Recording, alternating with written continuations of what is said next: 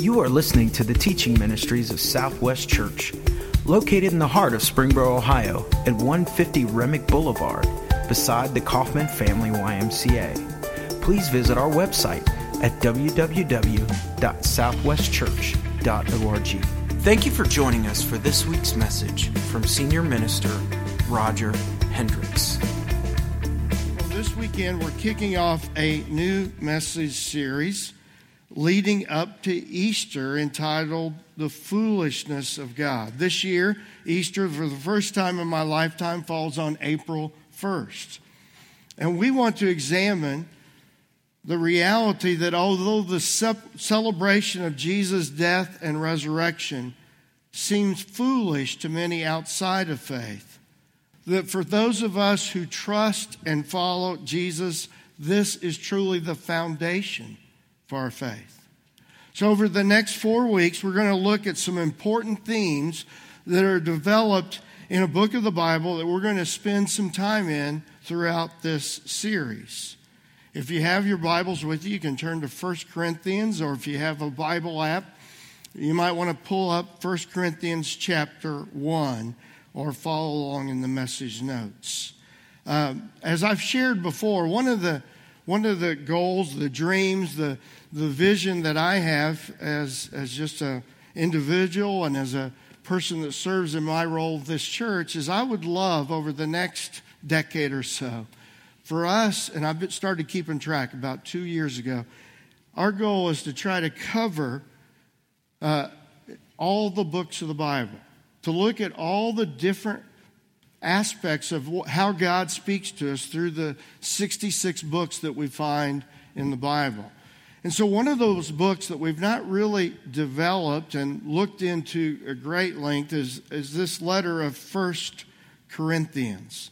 And so, we're going to dig into that leading up to Easter this, this year. Now, earlier this year, uh, there was a publication that put out an overview of the 66 books of the Bible, and, and it, it, was a publication called the Babylon Bee.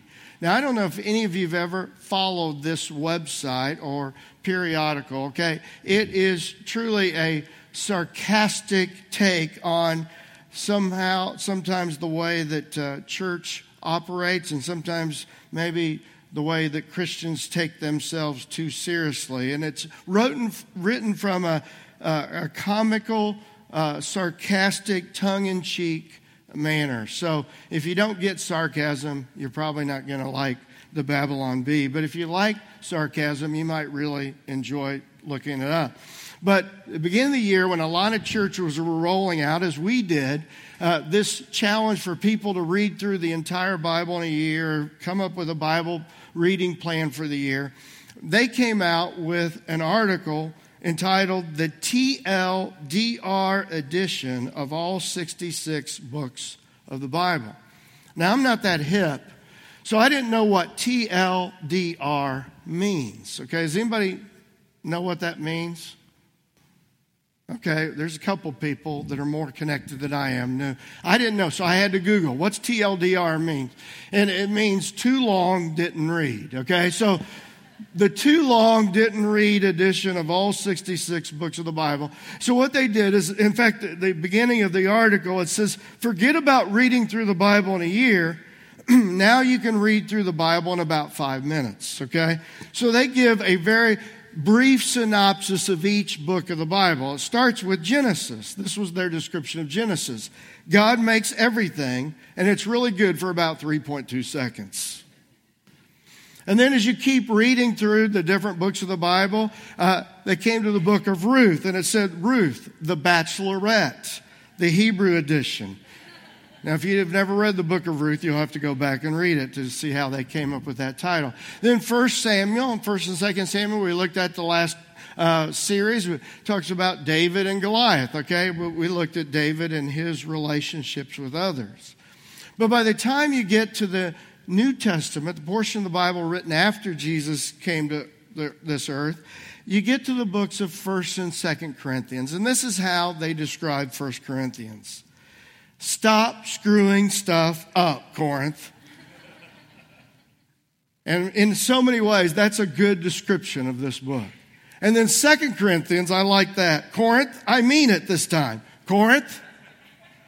Well, in many ways, that's a good, quick overview of these two letters. As this church in Corinth had a lot of problems. Yet I love how this letter begins. A letter that's quite long. It's got 16 chapters. We're not going to have time to read all 16 chapters. We're going to look at the first four chapters, the first four weeks, and then we're going to skip to chapter 15 on Easter weekend. And yet, even in the midst of all the problems that are addressed in this letter, the author, the Apostle Paul, writes an introduction that is quite amazing. It's an introduction that begins with an expression of great gratitude for God's grace. So if you're taking notes, the introduction of this letter is gratitude for God's grace. We find in these first verses of this letter that addresses all these problems, not a tense, upset tone that maybe you would expect that the apostle would write to a church that had a lot of problems but instead it begins with this encouraging, opening expression of intense gratitude. Listen to these words in verse 1. This letter is from Paul, chosen by the will of God to be an apostle of Christ Jesus. Verse 2 I'm writing to God's church in Corinth, to you who have been called by God to be his own holy people he made you holy by means of Christ Jesus, just as He did for all people everywhere who call on the name of our Lord Jesus Christ, their Lord and ours. May God our Father and the Lord Jesus Christ give you grace and peace. I think there's a great lesson embedded in this introduction. For those of us who are parents with children, even if our children are now adult children and out on their own. Or for those of us who have a leadership role, whether it be within the church or maybe at school or at work. As we add, address problems that we might see in our family, in our workplace, at school, or in, even in the church or in a small group, let's make sure that we don't blow it out of proportion and make sure that we don't forget that which we have to be grateful for. The Bible continually reminds us over and over again that we are called to be a thankful people. We're called to be thankful in all circumstances. And I know that sometimes there's those days that that's tough to be thankful. I had one of those days this past week. It was just a just things just didn't flow as I'd hoped, and it just, I got home at the end of the day. It was just kind of a tough day. Sometimes the only thing you have to be thankful on those kind of days is, well, that day is over, okay? I can be thankful for that, and tomorrow will be better. Paul begins this letter to a troubled church by saying, I'm grateful for you. I believe in you. I believe that you belong to God and that God is making you holy, that He's setting you apart, He's setting you uh, uh, aside for a special purpose. And more specifically, in verse 4, he writes, I always thank my God for you because of His grace given you in Christ Jesus. You see, Paul focused not on the problems, he focused on the grace that God would apply to the problems. I'm glad that God doesn't see us as we are. But I'm glad that God sees us through the lens of what we can become in Jesus Christ. That's important for us to remember. In fact, in this encouraging introduction, Paul tips his hand to the source, the focus of his confidence, because it just kind of leaks out in this introduction. Have you ever noticed that when you talk to someone, even if it's the first time that you meet them, if you really listen, And if they will express uh, more than just a hello or a greeting, if they will begin to put some sentences together, if you really listen, you can start figuring out what's important to them. You can start figuring out what is a focus of their life. You know, this weekend, it's been great. My daughter and granddaughter have been here, and I've enjoyed just spending time with my three year old granddaughter, Jacqueline. You know, Saturday morning, got up after the dance, and she, when she got up, she just she was just talking. She she talks from the time she gets up to the time she goes to bed. I love it. But to, you know, I learned a lot about her world. I learned about the importance of Paw Patrol and Doc McStuffins. In fact, after breakfast, she said, Let's watch Doc McStuffins. So I watched an episode. I didn't know about Doc McStuffins, but that's important to my granddaughter. If you listen to my daughter and wife talk for very long, you'll probably figure out that as nurses, they're passionate about patient care. If you listen to my other daughter that lives in D.C., you'd learn that she's passionate about educating children in the inner cities. You see, if you listen to people carefully, you'll find out what's important to them. In this introduction, Paul lets leak out what's the focus of his heart. What's the focus of his mindset as he writes these Corinthians? In the first four verses, the Apostle Paul mentions the name of Jesus Christ five times. In fact, in the first nine verses, before he gets to the theme of the entire letter, he mentions Jesus Christ's name eight times. You see, he's letting it leak out here that his number one goal, his number one focus for the young Christians in Corinth, Greece, is that they would grow in their relationship, their partnership, they would grow in their understanding of discipleship with Jesus Christ. Now, this is a great reminder for all of us. See, it's a lot easier for us to grow as a Christian if we focus on the one that we're seeking to follow. If we'll focus on the one that we're seeking to imitate, that we're seeking to learn from. Instead, what happens so often for us is we end up not sh- focusing on the one that we're following, we end up focusing on our own shortcomings, our own weaknesses, our own sin. You know, you can't grow and change if you're focusing on your inadequacies and your weaknesses. You see, that's why Paul, as he writes this group of Christians, and by the way, we can tell from the way the history plays out that, that Paul started the church about AD 50. He's writing them in AD 55. The, the oldest Christians there are probably only about four years old as a Christian. It's a young church, a, a, a church full of young, infant, or baby Christians. And Paul's writing to them. He says, I know you've got problems. I know you've got struggles. But I want to make sure that you put your focus where it needs to be. Put your focus on Jesus Christ. Put your focus on the one who can change you, the one who can transform you. Some of us have that tendency to be a navel gazer, and we tend to look at our problems. We need to look up and look to the one who's going to change us and transform us. I'm grateful that that was Paul's focus as he writes these Christians. He was focused on God's grace and how God, through his grace and power, was going to change them. Now, that introduction leads to Paul's major appeal for, the, for this entire letter. Most believe that verse 10 is the theme. It's uh, in our notes, we've got the appeal. It's the appeal of the letter. And if you're taking notes, the appeal here is unity within the church. In verse 10, Paul writes, I appeal to you, dear brothers and sisters, by the authority of our Lord Jesus Christ. By the way, I don't know if you knew this, but when we pray in the name of Jesus, that's what it means. We're praying in the authority of Jesus. You see, in name of means you're, when someone came in the name of the king, they were coming in the authority of the king. So to pray in the name of Jesus Christ means we're, we're leaning into his authority. He says, I appeal to you, dear brothers and sisters, by the authority of our Lord Jesus Christ, to live in harmony with each other.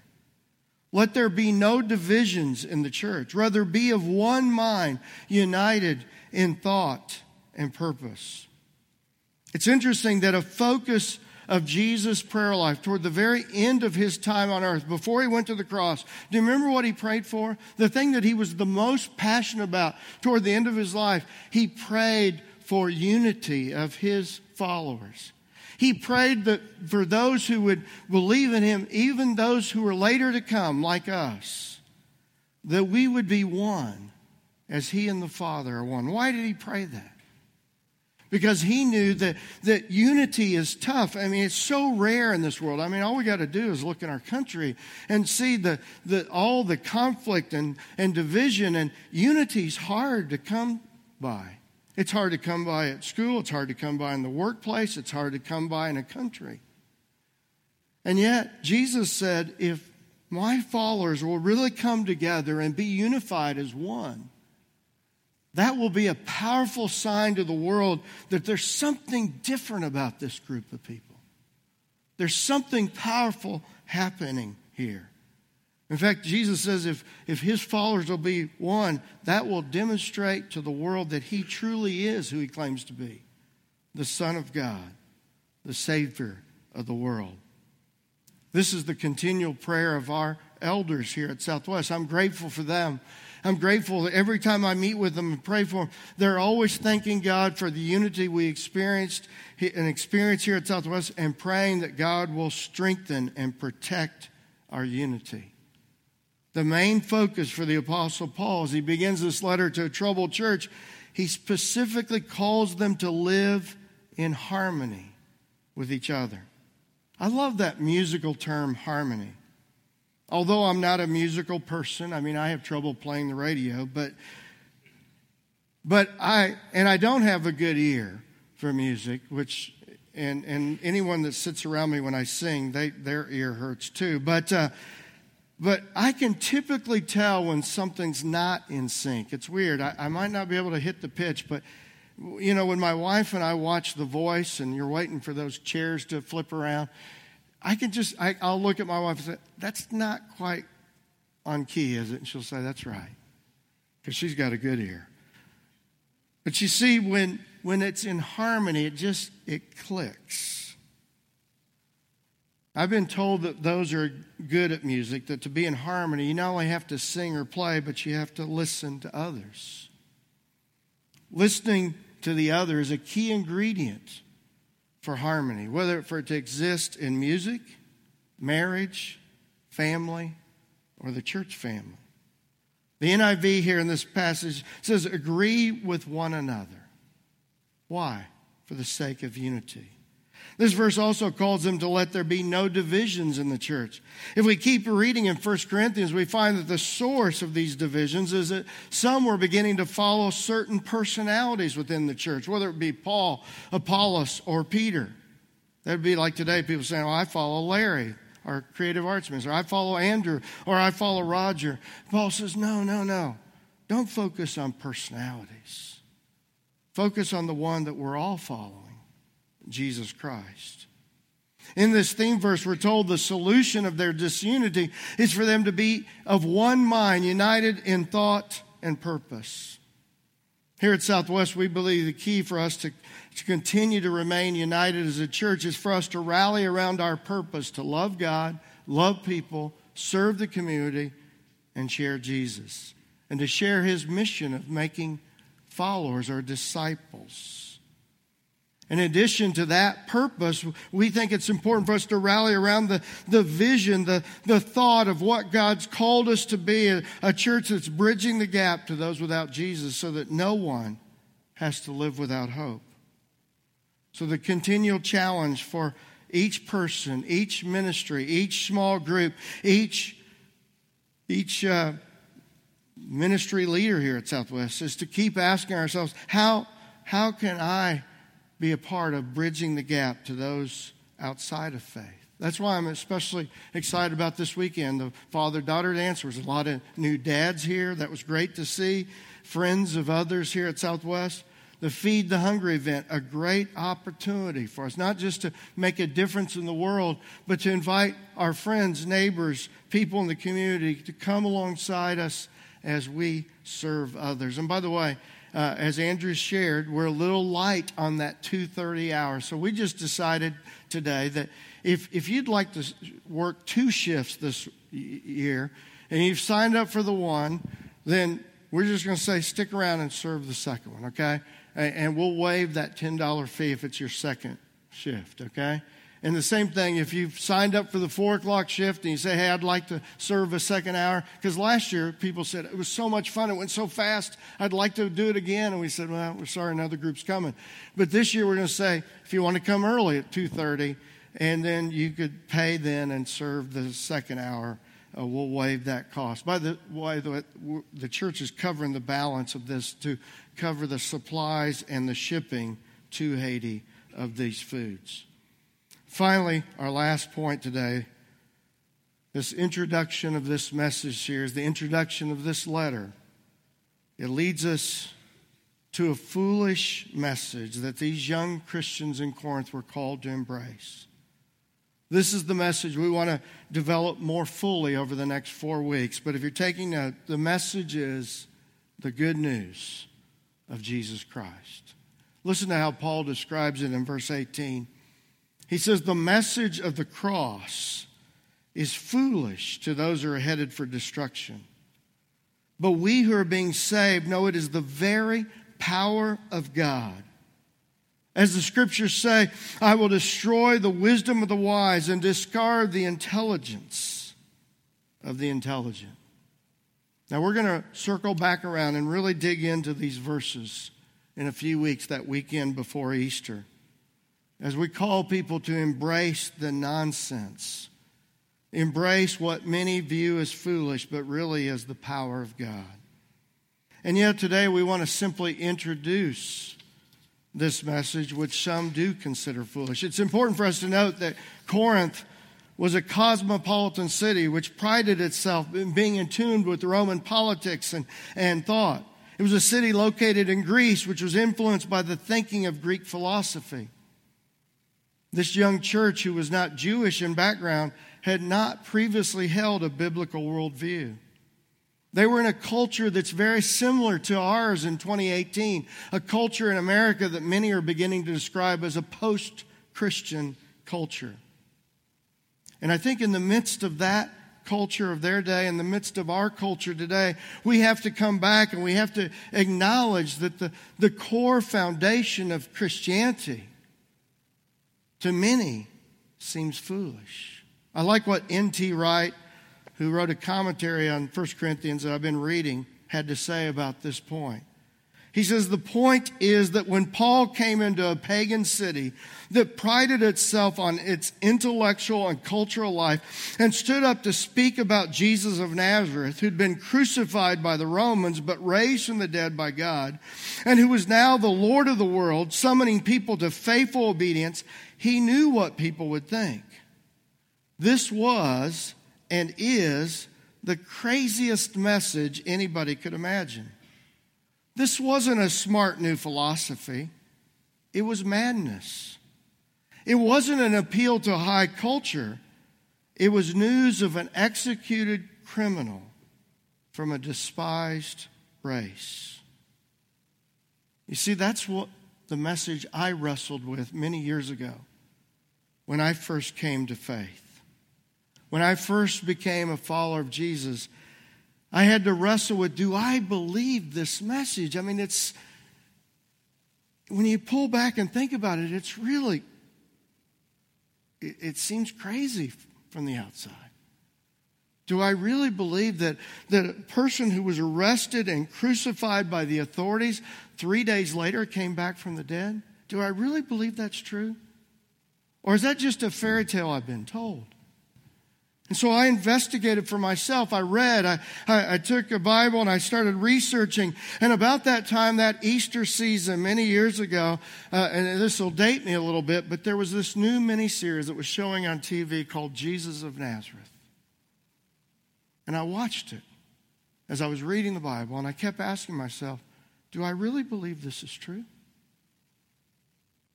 You know what I came to believe? I came to believe with all my heart that this is a true message. one of the reasons why I came to believe it is because as I started reading a, a, New Testament that I could understand, in fact, we've got copies of it out in the lobby. We encourage you to pick one up. As I started reading from the pages of this book, I started realizing it was exposing stuff in my life and my heart that I was like, how could somebody 2,000 years ago know that I was going to be struggling with this? How could somebody 3,000 years ago, when I'm reading the Old Testament, be able to speak through all the veneer and speak right to my heart? And I became convinced this, this, these are not just the words of men. This is not some archaic religious document. This is truly the written word of God because it's speaking into my heart in a way that the only way I can explain it is it's from God. If we had time in chapter 2, Paul says, Listen, the words I'm writing are not coming from me, they're, they're coming from the Spirit of God. But it's a decision point for all of us. You know, there's many in our world that say, oh, the Bible's archaic, the, the Bible's full of inconsistencies. I haven't found that to be true. In fact, the truth is, I, I continue to find, after, after decades of reading, that it's fresh, it's new, it's powerful. It speaks to my heart. Have you embraced this message? Paul closes out the letter, as I want to close out today, by just reminding them of what they were before they heard the message of Christ. And as we prepare for communion, I want to ask you, for those of you who are believers in Christ, those of you who are followers of Jesus, how has your life been changed by this message? How has your life been changed by following that condemned criminal 2,000 years ago who he wasn't a criminal, but he was viewed that way, died on a cross, and, and the Bible claims that on the third day he came back from the dead. For those of you who've had your life changed by that story, I want you to think back what was your life like before? you embraced this message. This is how Paul reminds them. In verse 26, remember, dear brothers and sisters, that few of you were wise in the world's eyes or powerful or wealthy when God called you. Instead, God chose things the world considers foolish in order to shame those who think they're wise. And He chose things that are powerless to shame those who are powerful. God chose things despised by the world, things counted as nothing at all, and used them to bring to nothing what the world considers important. As a result, no one can ever boast in the presence of God. God has united you with Christ Jesus. For our benefit, God made him to be wisdom itself. Christ made us right with God. He made us pure and holy and he freed us from sin. Therefore, as the scriptures say, if you want to boast, boast only about the Lord. As we begin this series, as we prepare for communion, it's a time for us to humbly acknowledge that we don't have the answers within ourselves. That was true for me many years ago when I first became a Christian. It's still true for me today. When I face challenges and problems in my life, I have come to grips with the fact that the answer doesn't lie within. The answer lies with Him. And that's why I look to Jesus to be my hope, to be my Savior. During time of communion, I don't know if you've thought about it, but every week when we take communion, it's a time for us to be reminded that we don't trust ourselves. We're not trusting in our own strength or our own wisdom or our own power. We're trusting the one that we've put our trust in Jesus. It's a simple act, taking a piece of bread and a cup of juice. But it's a powerful message that we're trusting in Him. We're trusting in Him to make us holy, to save us, and to change us. Think of what you were when He called you. Allow your heart to be filled with gratitude. And as you look to the future, look to Him to keep transforming you. Let's put our hope and our boasting only in Him. Let's pray together. Dear God, we thank you. We thank you for this, this message that's so powerful. It's simple, but it's powerful. That we need a Savior that we need someone to change us. And Jesus is that one. Help us look to Him as never before this Easter season. Help us look to Him, not ourselves, for strength. Help us during this time of communion be filled with gratitude of the difference He's made in our life. And help us look to Him to keep changing us. It's in His name we pray. Amen. Thank you for listening to Southwest Church Teaching Ministries.